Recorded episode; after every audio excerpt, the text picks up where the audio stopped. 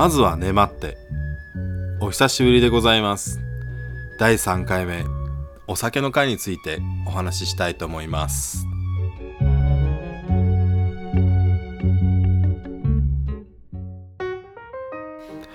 お酒の会、えー、私蔵元といたしまして年間だいたい30回ちょっとぐらいあの大小さまざまないわゆるお酒の会というのに参加させていただけます。ではそのお酒の会とはどういうものなのか。これはあの定義はないと思います。あの参加人数で言えばまあ大きいもので500人ぐらいのお集まりになるのもありますし15名様ぐらいの時もございます。またあの開催媒体としてもあのお酒屋さんが主催のもの飲食店様業務店様が主催のものまたはの市民サークルのような形での、あの開催のものまたあのトークラーのような蔵元があの自ら企画開催するもの、まあ、体裁はやっぱりいろいろございますしまた参加人数だったり開催場所というのもまた様々でございましてまあ目的は日本酒を飲んでいただくまああのそのお目当てのオクラさんと近距離でお酒のお話だったりお酒の内容についてのトークセッションができるというようなことが、まあ、基本的な目的にあると思います。さまざ、まな形で私の方もあのお邪魔するんですが、まあ、これが全国津々浦々お邪魔することになりましてこれを僕は個人的に出張デイズと呼んでるんですが、まあ、ブログの方にも今後どんどんそういう部分場面はアップしていきたいと思いますし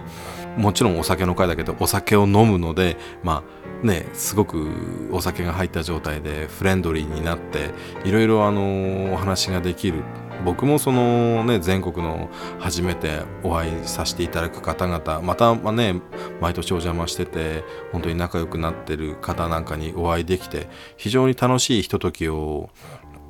過ごさせていただきます。まあ、あの冬の寒い中頑張ってお酒作ってそれをどう評価していただけるのかそそういうお話してよなんていうこともございますしあのこのまずは粘ってみたいなお酒についてまつお酒にまつわるお話を聞かせてちょうだいみたいなことがあってそれをねよくよくお話しさせていただいたりとかございますので皆さんもぜひあのお近くのお酒屋さんでしたりあのどちら様かからお酒の会があるというようなことを聞いたら是非参加なさってみてそれで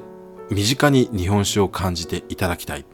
ちなみにあのー、一番近い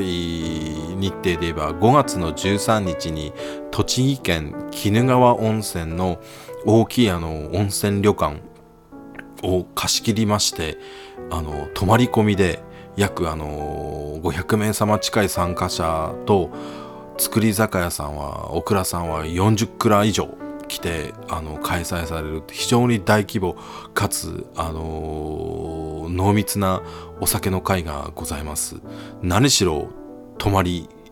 込みですからいくら飲んでもねご自分のお部屋まで戻れば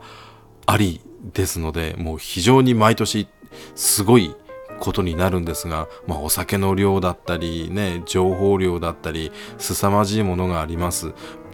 いかがでしょうか？お酒の会。あのー、ちょっと行ってみたいな。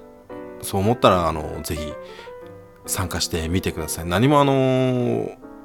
肩肘張ることもないですしお酒の知識がないからそんなことも全くございません。基本的にお酒を飲む会でございますのであの大概倉本さんがおいでになってますからま倉本さんにね気安くお酒の知識はないんだけれどお酒が好きでっていうことを言えばね倉本皆さん優しい人が多いはずですから あのいろいろね優しくお酒のことをお話ししてくれたりとかあのより日本酒に興味を持つようなアプローチしていただけると思います。どうかそういう会があったら皆さんご参加なってみてください。酒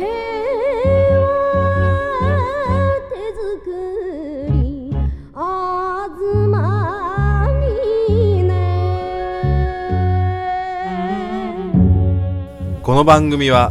東峰酒造店がお送りしました。